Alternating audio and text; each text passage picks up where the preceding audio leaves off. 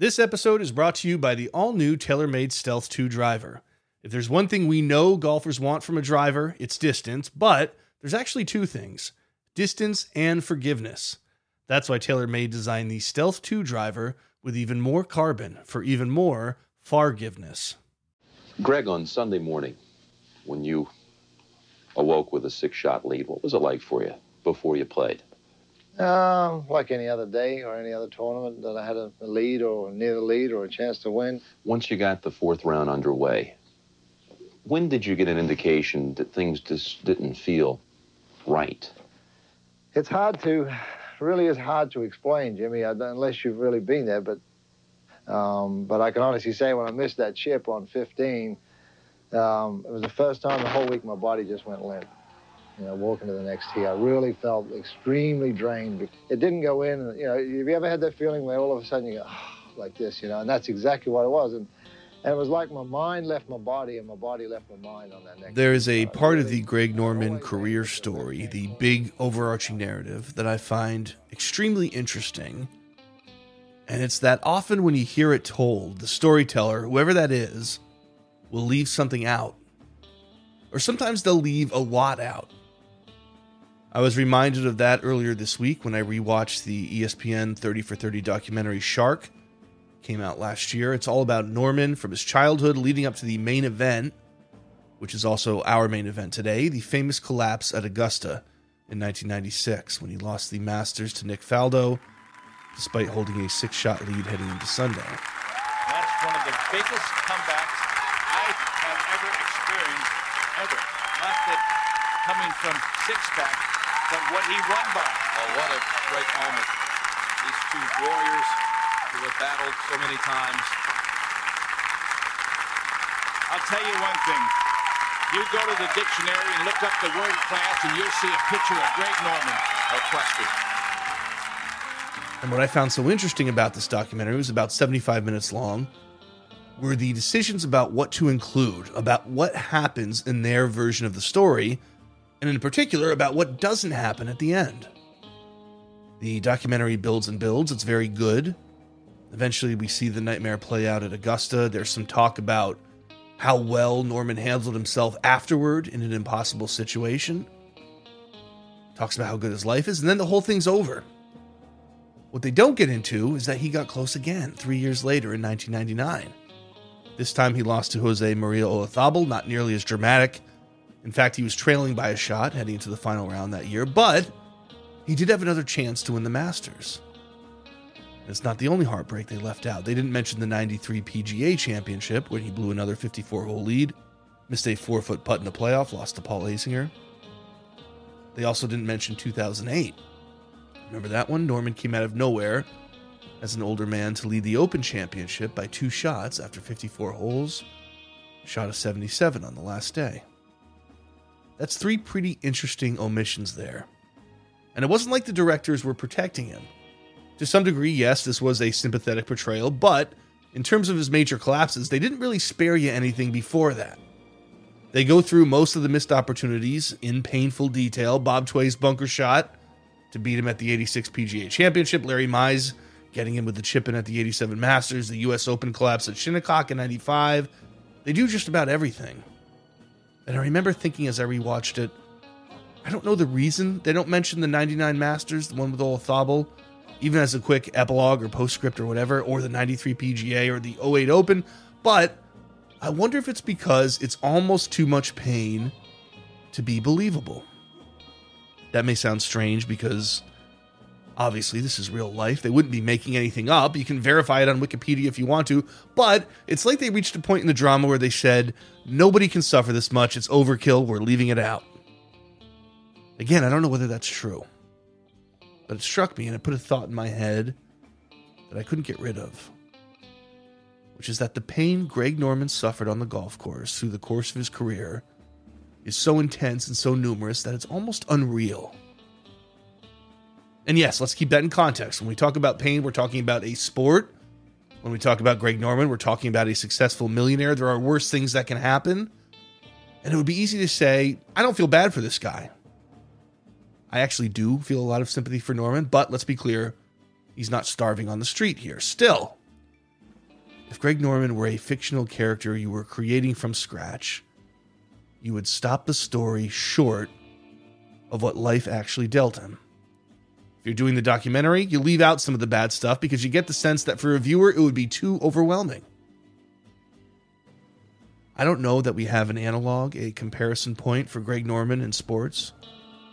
We certainly don't have one in golf. There was maybe a point around, say, 1993 where you could have seen Phil Mickelson's career maybe go that way, but now Phil Mickelson has six majors because that's what players of Phil Mickelson's caliber usually do.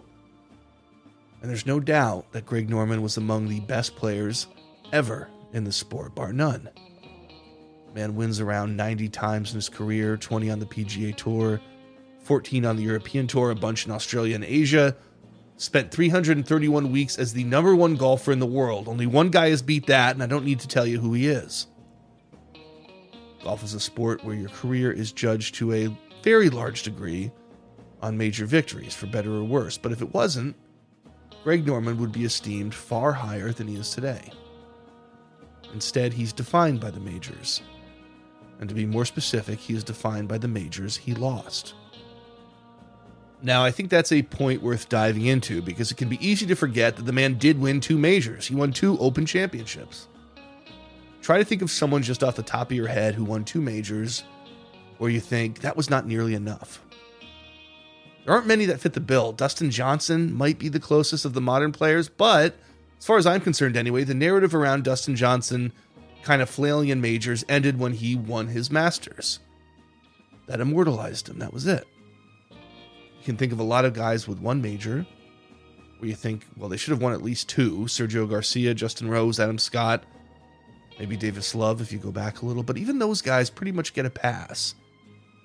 When you think of golfers who are treated and perceived like Norman, you have to go all the way down the list to the guys who never won a major Lee Westwood, Luke Donald, Rickie Fowler. But I'm sorry, even those comparisons aren't so great because, as good as they were, they didn't have the opportunities Norman had. The contrast of how good he was versus how little he won at the majors is so astounding that, in terms of clutch play or success under pressure, he's almost a rung below very good players, former world number ones who never got a single major. It's a measure of how great he was. And what's painful about 1996 is that despite everything he went through, despite the fact that if you're a data nerd like I am, you might look at his career and say, anything less than about eight majors for this guy is a serious disappointment. The truth is that one Masters win, just one, would have been enough finished in the top five nine times there, just needed one. It would have taken care of the entire narrative. I truly believe that. Considering what the guy went through, if he had won, the story that we tell about Greg Norman today would have been a story of redemption. Got his green jacket. And that's another thing we have to reckon with when we talk about this. The tough question is what do we do when one of the most compelling stories ever in our sport, or maybe in any sport, doesn't really offer any redemption or any obvious redemption, any immediate redemption. The 30 for 30 documentary tries to have that redemptive moment at the end.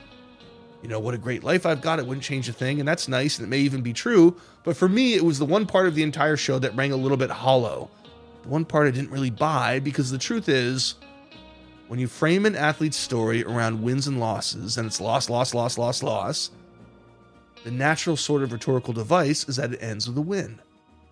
It's only human to want that. And they tried to do it in a more symbolic way, as in, you know, Norman's life after golf is a win, his composure after a devastating loss is a win. They're looking for that win, trying to extract it almost any way they can.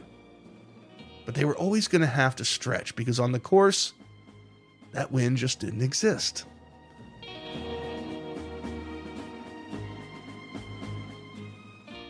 The story of Sunday at the 1996 Masters is excruciating. It's often compared to a car wreck, but a car wreck happens fast. This took hours. Any sport worth its salt can devastate its players, but there's no sport like golf that takes quite so long to do it. Why do we keep coming back to Norman at Augusta? Why are we doing it on a podcast now? Why can't we look away? I want to say it's because there's something to learn about the world, about humanity. Even if the thing we learn is something we don't like, we want to see it. We want to learn it anyway. Maybe there's safety in experiencing this vicarious pain from a distance. Norman is a stand in for all of us. We can briefly feel what he felt, or at least think we do, and then move on with our lives. Greg Norman represents a feeling of prolonged, intense competitive pain that carries with it a certain amount of dread. But what makes it so fascinating is that instead of avoiding it, instead of burying it where it can't be seen, instead of taking the comfortable path of comfortable ignorance, we can't help ourselves. We keep coming back.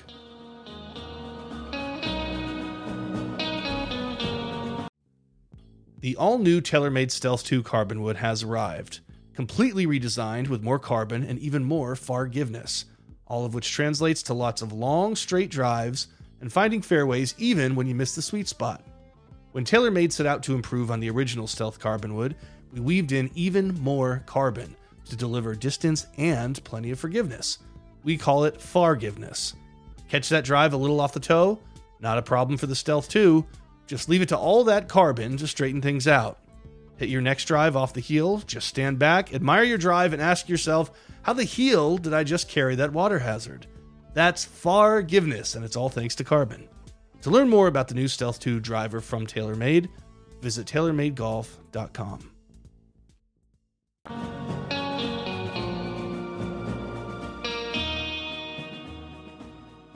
I'm Shane Ryan. This is Local Knowledge. Today, as you have figured out, we are talking about Greg Norman and the 1996 Masters. This is part of what I'm starting to call, if only in my head, the dark Augusta era of local knowledge. Last time we told you about Charlie Harris, the man who drove his truck through the gates of Augusta, held seven people hostage, and tried to talk to Ronald Reagan. This time it's not quite so serious on a human level. No guns are involved, nobody's life is in danger, but a lot more people know about it. The Norman collapse is to some degree a public domain incident.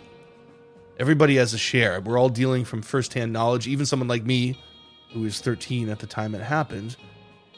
But there were some sources that were particularly helpful for me as I looked back. I mentioned the 30 for 30 ESPN documentary Shark. Greg that left the course on Saturday night wasn't the same Greg that showed up on Sunday. One of the greatest sports collapses ever. I remember how sick it made me feel. Just didn't want to watch. Would my life be different if I had a green jacket? Which, as far as these things go, I think was pretty objective. They had Norman's involvement, but it was clear they told him, we're going to tell the real story. And there are parts of that where they get him going back to Augusta. They have him watching clips of the 96 round for the very first time since he played it. I think it's quite good. Sam Weinman, my editor and one of the producers of Local Knowledge, wrote a great book called Win at Losing. And there's a Greg Norman chapter in there, and you can find it on Golf Digest, the excerpt. It's really worth reading. It was very helpful both on the detail of what happened that day and the psychological side of things. And the other story I read, which I had only a dim memory of, was Rick Reilly's Sports Illustrated feature on that day. And it's really, really good, I have to say. From the lead right to the end, it's one of those stories that shows Riley at his peak. Seems to have followed Norman after the round all the way to his car when he leaves the grounds on Sunday night. Just to take a line at almost random, when Nick Faldo hit the birdie putt to win, Reilly says he doesn't quite know how to react, Faldo and he describes him as looking like, quote, a man in the back of church who had won a clandestine hand of gin, end quote. How good is that? There were a lot more sources, but those three in particular were very helpful. So, where to begin with Greg Norman? I think one of the interesting things about him is the contrast between how he looked and to some degree how he lived against the reality that he had an awful lot of trouble playing under pressure. Keep in mind that 96 was the seventh time he held a 54 hole lead at the majors. He'd only converted one of those before. Now, we as human beings cannot help but judge a book by its cover, at least until we get more information. And to me, Norman looks like the kind of guy you would cast as the villain in a movie set at, let's say, a ski resort. He's good looking, he looks rich, he looks confident. He even looks arrogant at times. His manner could be aggressive. He could be funny, but it was a biting kind of humor. He had a reputation for getting into these tussles with journalists, that kind of thing. doesn't look like somebody who would struggle under pressure. If you were typecasting him, you think he'd be a killer. And he was in certain circumstances. You don't win 90 times as a professional golfer without having a certain taste for blood. But something obviously changed for him in the majors, and I think we have to acknowledge now, pretty early in this discussion, that we're not going to get a great explanation for it. Norman doesn't have one. He didn't have a sports psychologist during his career, and as far as I can tell, we're not going to be able to arrive at an answer for the question of why this kept happening to him. You wonder if it's chemical. Some people change under pressure for the same reason that some other people get depressed. It's all in the brain. You can't change it. Or it could be mechanical. Maybe there's something in Norman's swing that works great under normal circumstances, but tends to get flimsy or unreliable when the really intense heat is on. More likely, it's some combination, maybe of those two things, maybe a million other different things we don't even know about, but it's absolutely not clear. And if you waved a magic wand back then and showed him exactly why it was happening, it's also not clear if he could have done anything about it. Norman grows up in the north of Queensland in Australia. Remember, the north in Australia is like our south. This is more of a tropical, might be too strong a term, but it's one of the few places in Australia with palm trees, for instance. His father is an electrical engineer who eventually starts his own business. His family owns a house close to the beach. They have a little cabin on an island also.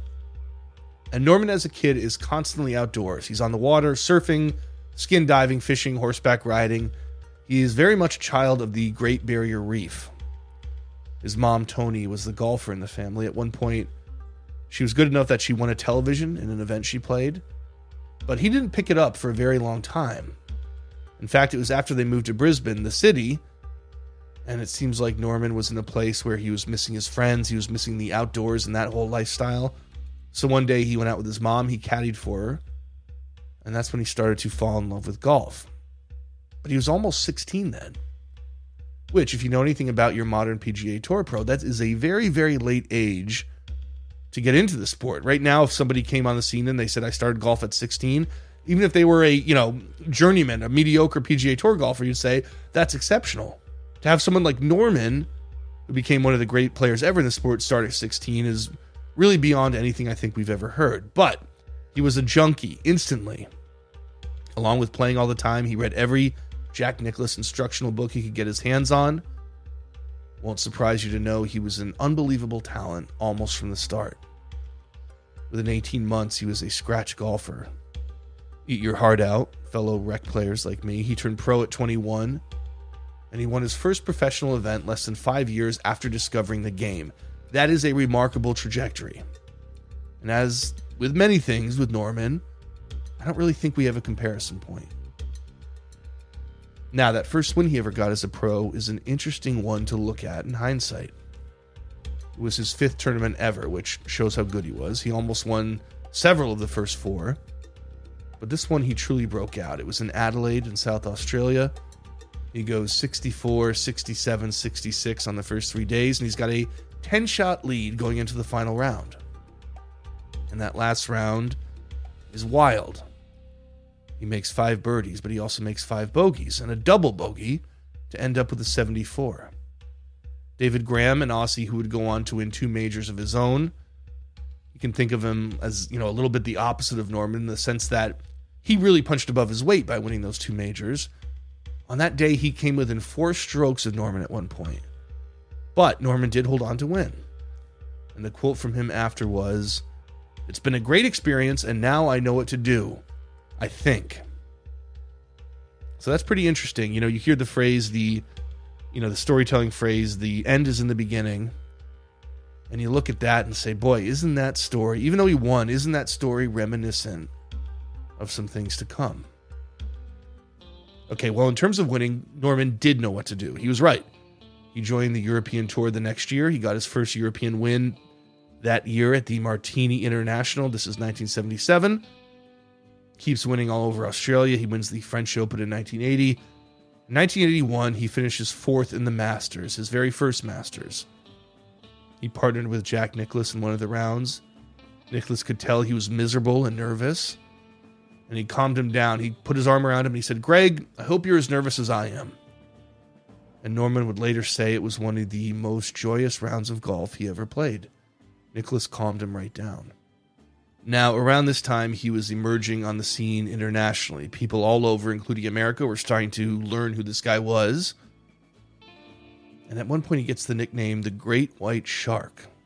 Didn't give it to himself, but it's a perfect perfect bit of branding. Jaws was huge right around then. It was, you know, foremost in the in the cultural mind. Everybody wanted to know more about sharks. Norman, of course, was a beach kid. He had blonde hair. He was a surfer. So it was a pretty natural fit and a pretty great nickname. He further cements his brand with that iconic hat he always wore. By 1982, he was the leading money winner on the European Tour, starting to really accumulate wins. Joined the PGA Tour in 83, brought his game to America, and won for the first time there in 84 at the Kemper Open. The most famous year of his professional career was coming next. That was 1986, the year he led every single major after 54 holes. They called that the Saturday Slam. Kind of a devastating term there. And what you've got to keep in mind with Norman is that while he's winning and while his star is rising, there is already the sense you know, it's a low lying sense at this point. Obviously, it's going to crescendo. Already the sense that this guy is not necessarily at his best at the majors or in other big events when he's under pressure. And that's even before 1986. In the documentary Shark, Brandel Chamblee spoke about this and how there already was, quote, the paradoxical tug of war between technique and mind, end quote. So, how does this play out? Well, at the 1984 US Open, where he shoots 69 in the final round, buries a 40 foot bomb on the 18th hole to make an 18 hole playoff with Fuzzy Zoeller. That doesn't seem like somebody who chokes, does it? But the next day he shoots 75. Zeller wins by eight shots. Maybe a little hint of what's to come there. So that brings us to 86, the Masters, and there are a couple ways to look at this tournament. Norman, of course, leads going to the final round. He's up by one over a group of golfers that includes Seve Ballesteros, already a two time winner. And he's the one with Norman in the final group. Norman led by as many as two shots on the front nine. Ballesteros got to eight under. Norman made double bogey on 10 to fall to five under. So he's pretty well off the lead at a certain point. Now, this tournament, of course, if you know your golf history, is famous for what Jack Nicklaus did seemingly past his prime in his 40s. He shoots 30 on the back nine to win. But what's often forgotten is that Norman, who had seemingly played himself out of it on the 10th hole, birdies 14, then 15, then 16, then 17. Four birdies in a row. And with Nicklaus in the clubhouse at 9 under, here he comes, Norman, to the 18th, tied for the lead. A birdie wins it. Well, now, Ken, it all rests on those broad shoulders of Greg Norman. Well, destiny will take its stand right now, and what, whether it will be Jack Nicklaus or Greg Norman, only Greg Norman now can determine that. And if you're looking for a moment when the legend of Greg Norman, the guy who can't hack it under pressure, begins, starts to be acknowledged in a big way, this is probably it. Because after a safe drive, he has about 187 yards in, decides he's going to take a sort of cut four iron instead of a full five iron, and just butchers it. Look out right side. Look out right gallery. Way back into the gallery. To the gallery. Right to the bunker. Is faced with one of the most difficult little pitches down the hill you ever saw, and there's the dejection that you see. Puts it right into the gallery. Peter Kostis on the dock had a quote that says, The first sign of pressure is poor decisions, the second is poor execution. And here you had both. The ball Again, goes into the gallery. He can't save par. Jack Nicklaus wins. So the question is did he choke? Or did he play pretty darn well under pressure to even be in that situation? Four birdies again on 14 through 17. Or did he choke earlier, blow a great chance to win because he couldn't step on it early in his round? I think all three might be to some degree correct. And it gets into the paradox that is Norman because these failures don't all happen the same way. This is not going to be the same as what we see in 96. Okay, so 86 goes on. Shinnecock, the U.S. Open. He shoots 75 in the final round to blow his next 54 hole lead. Got heckled so bad by the New York fans that he actually confronted one of them and said, Meet me in the parking lot, which couldn't have helped him. But he wins at Turnberry at the Open Championship, gets his first major, and there he shoots 63 in the final round. Nicklaus actually gave him a tip beforehand that day. He said, Lighten up your grip. And it seemed to work, so we know he can do it. It's not impossible. In fact, by the numbers, it's one of the greatest final rounds that a major champion has ever shot. And you can imagine how, after that win, there was an urge to believe that Norman had figured it out. This was the thing that was going to change the trajectory of his career. Probably Norman himself wanted to believe that. Then the PGA Championship comes. He's got a four shot lead after 54 holes, which means he has now led every major on Saturday within a single year. But he shot a 76. Bob Tway holed out from the bunker on 18 to beat him. 1987 Masters, the very next major. Larry Mize, second hole of a playoff against Norman. Mize is way off the green. Norman's on the fringe. Mize pitches from 45 yards away. It goes in.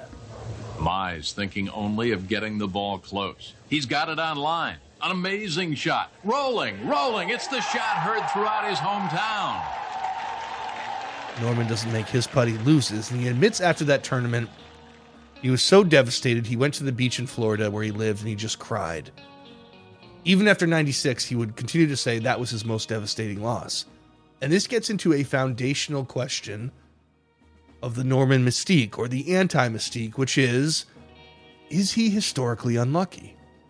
You've got the Tway hole out, the Lyle hole out, two straight majors of heartbreak. There are other examples and minor events of people hitting these miracle shots to beat him, and you think, well, maybe early on it all could have been different if these ridiculously lucky shots didn't go in. But hold on a second, because that's not the real full story here. Chamblee and Kostis in the Shark documentary make the excellent point that, okay, yeah, Tway gets a lucky hole out, Mize, same thing at the Masters, but at the PGA, Norman shot 76. At Augusta in 87, he made three bogeys on the back nine. You're not going to win a green jacket that way. Or at the very least, you're opening yourself to crazy things happening. Even when you look at his second shot on 11, which was the playoff hole where Mize chipped in, Norman went second so he saw what Mize had done. He's right in the middle of the fairway, not very far away. And he plays it so safe. Barely even hits the green on what looks today like a pretty easy shot, especially with the other guy in serious trouble. You think Tiger in that position would go conservative? I mean, maybe slightly, but he's going to give himself a birdie look because he knows there's no guarantee Mize won't at least make par. And it sounds like Norman, even to this day, is already assuming the bogey. Now, everybody who's ever played match play, care whether you're Ian Poulter or, or you're me going out with your friends on a weekend, and you know, a playoff is essentially match play. Everybody who's done it knows you always assume the other guy is going to make it. In other words, you know, there's a story to tell that he only has himself to blame. But if you believe Chamblee and if you believe someone like Bobby Clampett, Norman started to tell himself the story that yes, he was unlucky. He was a victim. That's not a helpful way to approach it because it takes away accountability. Put yourself as a, you know, just a, a poor creature being tossed around by the winds of fate. And what do you do if you're a victim of fate? The answer is you can't do anything. Whereas if you look in the mirror and say, okay, I need to figure this out because this is on me, that's a different ball game, isn't it? Reminded me a little of Sergio Garcia when he lost at Carnoustie in 2007 he had a three shot lead going into that day. In fact, it was a six shot lead over the guy who eventually won, Patrick Harrington. He shot a 73 that round. And his takeaway afterward, or a big part of his takeaway at least, was that he'd been unlucky. He had this quote I always remember. He said, I'm playing against a lot of guys out there, more than the field. Now, what does that mean? It could mean a few things. But what it definitely communicates is that there are big forces aligned against him. And it always struck me as a particularly bad mindset because it's so negative. And how can you possibly succeed if you actually believe this? There's a quote from Norman to his caddy Bruce Edwards, which is often mistakenly placed at the 96 Masters, but it couldn't have been there because Edwards was already gone by then. But the reason they make that mistake is that it did involve a tournament with Nick Faldo. basically, what happened is on the 17th hole, Norman had lost some kind of lead, and he said to Edwards, I guess it's better to be lucky than good. And Edwards was shocked because whatever tournament this was, he felt that Faldo had outplayed Norman. And what Norman said pissed him off. And he said back to him, I just want a caddy for someone who has heart. I mean, you can imagine that relationship didn't last very long after that. But it's a good indication of the two different perspectives. Edwards wants him to be a fighter, and Norman is very eager to see himself as well. Look, look what happened to me again. So, Norman goes into kind of a slump at this point. You know, that's, of course, by his high standards. There's speculation that he is spending too much time on his business interests, not working very hard. He doesn't really emerge for a couple of years. By 1993, though, he's back, wins the Open Championship, beats Faldo there. That's his second and what will be his final major. We already talked about the 93 PGA where he missed a four foot putt, lost to Azinger in a playoff.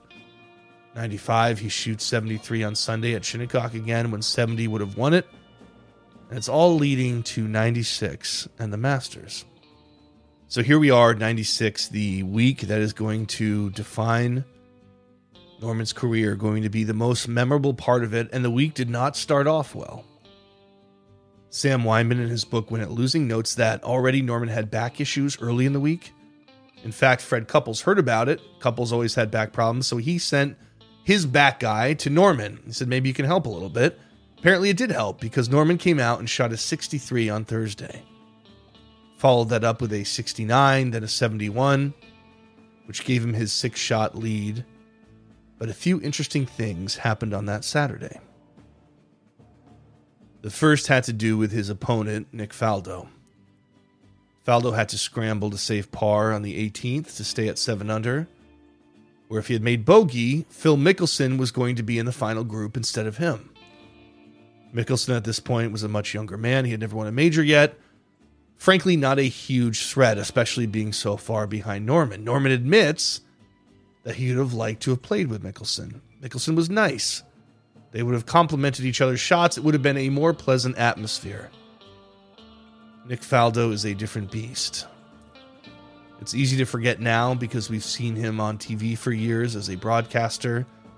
He kind of remade his image after his playing days were over, but as a player, he was very intense, very private, pretty quiet in certain ways, not someone who socialized, and frankly, not someone who was extremely well liked by some of his peers.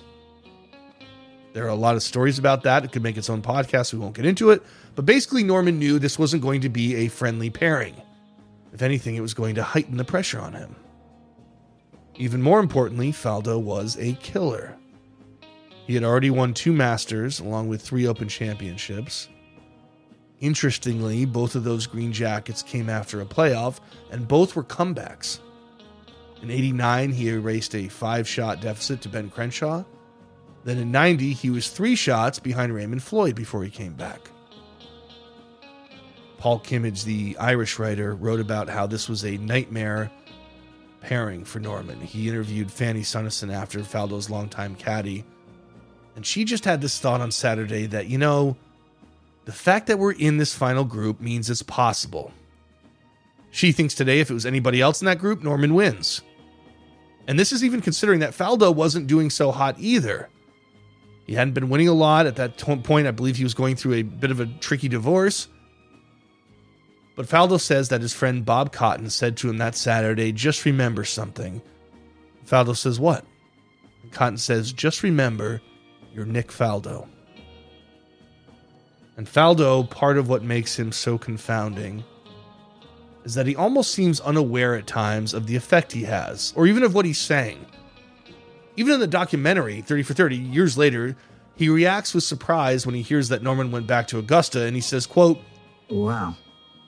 Was that tough for him? But I don't think I would be willing to be dragged back to somewhere where I'd really lost. Would you pay to go and watch a bad movie again? You wouldn't pay another 20 bucks for a movie and popcorn if you thought it was a crap movie, would you? That's that's putting yourself through the wringer, I would have thought. Well, he's right, but it's a little rude, isn't it? Especially, you know, when you know Norman is going to see it eventually. Kimmage tells a story. And by the way, thank you to Declan Breen for sending that Kimmage article along. Tells a story that apparently Faldo has told people before, but not often, which is that he was invited to Greg Norman's 50th birthday party in 2005. It was before a tournament called the Heineken Classic in Melbourne. And there were, you know, taped messages from two American presidents, Clinton and Bush. Everybody's tributing this guy. And at some point, the mic is passed around and, and everybody's saying nice things about Norman. But that mic was never passed to Faldo. He wasn't in any of the tribute videos, and he was upset about it. At some point, he kind of walked away and left and went in his hotel room and stewed about it. He was very upset. And apparently, when he told the story to Kimmage, he didn't get why. He didn't understand why he didn't get the mic. He didn't understand why this was happening. Kimmage had to be the one to tell him, come on, they're celebrating the guy as one of the great Aussie athletes. Why would they give any attention to you, the guy whose mere presence reminds everybody of this man's failures? But Faldo didn't get that. A couple things happened to Norman too on that Saturday. One of them was Peter Dobereiner, who was this long time kind of gruff British golf writer. Saw him in the clubhouse. He was at the bar and he said to Norman, Well, Greg, not even you can fuck this up. Meant as a joke, I guess, but really sort of a hell of a thing to say to the man at that moment.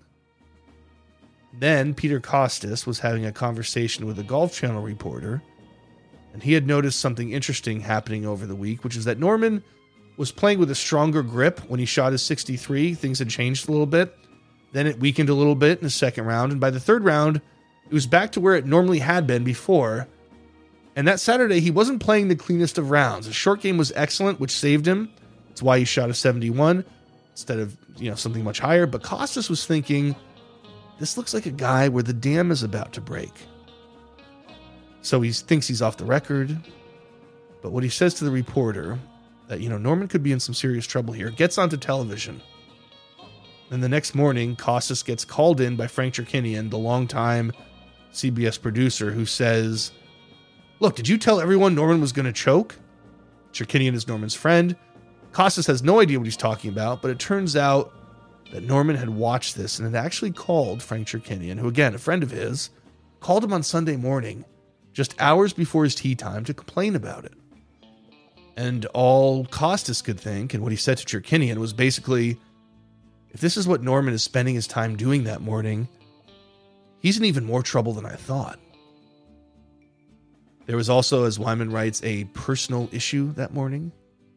It's still not clear today exactly what it was, but something with Norman and someone close to him, something happened there. Maybe there was a fight or something. And in later years, you know, Norman wouldn't say what it was, but he would say he wished he had just come clean to Butch Harmon, his swing coach, or his caddy, Tony Navarro, just kind of, you know, spilled his guts, but instead he kept it inside. And all of this stuff created this almost toxic brew. And you can imagine his head in a terrible place that Sunday morning. And at the same time that Harmon is giving interviews that morning saying, you know, Norman's at peace with himself. The fact is, he's a total and complete mess on the range, and he knew it. He told Harmon, you know, something is off here. Harmon knows he can't fix it right then, hours before the Sunday tee time. So instead, he tries to instill him with confidence. He says, You look great. Norman says, No, it's not great. He is, to put it mildly, not ready to win the Masters and Harmon's with Navarro, Norman's caddy, and they're saying to each other, Who is this guy? This isn't the guy who left last night. All of this stuff, again, you can look at it as bad luck, but then you think, why does he take what a newspaper writer said to heart, referencing Dobereiner? Why is he watching the Golf Channel? Why is he yelling about what Kostis said? Whatever this personal issue is, did it maybe stem from this same mindset? Did he kind of bring it on himself? In other words, it's back to the bad luck versus, you know, you did it to yourself kind of debate.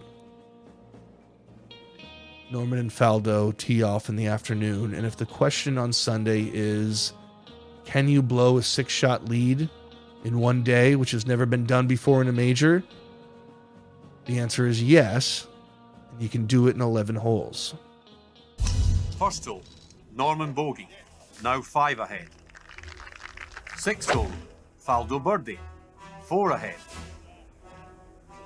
Eighth hole, Faldo Birdie, three ahead. Ninth hole, Norman Bogey, two ahead. Tenth hole, Norman Bogey, one ahead. Eleventh hole, Norman Bogey. Arriving at the par 3 12, the scores were tied. It is, in Weinman's words, swift and painstaking. Starts right away with a bogey on the first hole. He and Faldo both birdie number two. But Norman loses that stroke again on four. Then manages to make par for four straight holes while Faldo creeps to within three shots of the lead, doing his normal Nick Faldo thing, lurking. But while this is happening, Faldo can't help but notice that Norman is taking forever on his shots. Way longer than usual. It's very strange. Even on TV, you can see it. He's gripping and regripping the club.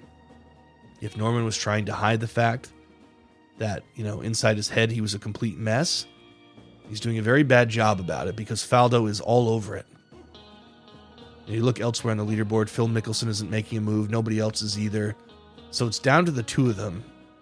And on number nine, things start to really fall apart. Norman's approach on nine, you can't come up short, as Ken Venturi said on the broadcast. He does. Hits it slightly thin, and the ball rolls off the green. He makes bogey. In the documentary, they have him watch this shot, and he says that was the moment. Norman says that was the uh oh moment when he knew he was in trouble. Now it's a two shot lead heading into the back. At best, it's going to be a war. At best, that's now the best case scenario. Number 10, Norman bogeys again. 11, he has a putt that can't be more than three feet, doesn't play enough break. Another bogey, and just like that, it is tied heading to the famous 12th hole, the par 3 over the water. Faldo goes first. It's a great shot. He's kind of staring after it almost with a dogged expression on his face. Stops maybe 15 feet away. Norman steps up to the tee. Navarro says, you can hear him on the broadcast. He says, stick to your target, just over the bunker. Norman hits it, it hits the front ridge and rolls back into the water. And frankly, at that point, there are still six holes to play, but the tournament is over. That's not hindsight. Everybody watching knew it. There are these tiny little bubbles of hope in the holes to come. He almost chips in for Eagle on 15. That's the um, famous clip you may remember. He's got his black hat, black pants, the black and white patterned shirt, and he misses it and he kind of bends backwards. Rick Reilly compared it to that famous Y.A. Tittle photograph where he's, you know, on his knees bleeding at the end of the football game. And then Norman rolls over onto his back. But Faldo birdies that hole. He still would have been one back even if he made it. And the fact is, even though he keeps it to a two shot deficit, on 16, again, he hits it into the water. He makes double bogey again. By the time this is over, Faldo ends up winning by five shots. But it takes a while. It takes a while for it to be over. The end of that round is some of the most painful golf footage you can watch, even today. Everybody who watched it at the time remembers exactly how it felt. Sam Weinman and his friends left after Norman hit the water in 16, and I bet theirs is not the only story like that, because there's a certain point where you want to stop watching. And when Faldo made his birdie on 18, remember Reilly said it was like a you know a man winning a clandestine hand of gin in the back of a church. He didn't really celebrate. He had a sense of the moment and he knew it wouldn't have been right. He just hugged Norman and according to Norman said, "Don't let the bastards get you down." It's funny to think that the very next year Tiger Woods won his first major at Augusta. I wonder now, and this may be hindsight, but I wonder if it served as a sort of palate cleanser for the greater golf world. Here was somebody with Norman's unbelievable talent, but guess what? He wasn't going to fold. He was going to play so hard, even with a massive lead, because he wanted the record, the scoring record at Augusta. He never assumed anything. You hear all kinds of stories about Tiger leading some obscure tournament, and he'll tell reporters, you know, this person in second, you know, whoever it was, somebody who wasn't even near his caliber, some journeyman, you know, he'd say they're very dangerous. It's going to be a tough fight. It's going to be a going to be a battle. We were one year away in '96 from the coming out party of that consummate winner. Could maybe even argue that the two most famous Masters tournaments ever, at least before 2019, were back to back in 96 and 97, and for very, very different reasons. Norman, as we said at the beginning, was not done experiencing heartache at Augusta, nor at the majors. 99, he was in with a chance again, lost to Olazabal. And as if the universe wasn't cruel enough, the golf gods or whoever brought him back very late in the day, 2008, at the Open Championship, where again he led after 54 holes. He didn't really come close to holding on, but it was just enough to bring back hope for a second. feels almost cruel. There are a lot of lessons to learn from Greg Norman. Weinman in his book outlines many of them, but they exist as lessons for other people. As a golfer, Norman never got to benefit from them. You wonder maybe if he had had a sports psychologist or just a regular psychologist, if things might have been different. Maybe he was very unlucky at times, maybe his priorities were off. But in the end, we're seeking answers because on some level, we're seeking comfort. We want to know why it happened. We're fascinated. How can we keep it from happening to us in some way? But because there are no easy answers, because the mystery is sort of ineffable, we keep coming back to the scene of the crime just to watch. And I think the arc of Greg Norman is best described with the words of Heywood Broun, the American journalist. And Brandel Chamblee quotes this in the ESPN documentary. Beyond it, I'm not sure there's much more to be said. And the quote is The tragedy of life is not that man loses, but that he almost wins.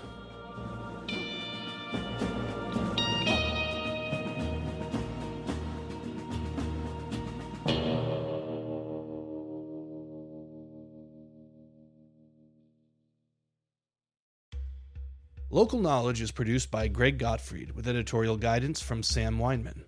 We use three songs for the music today Rattlesnake Railroad by Brett Van Donzel, Sports Background by Music for Video, and The Red Soil by Sarah Ridley.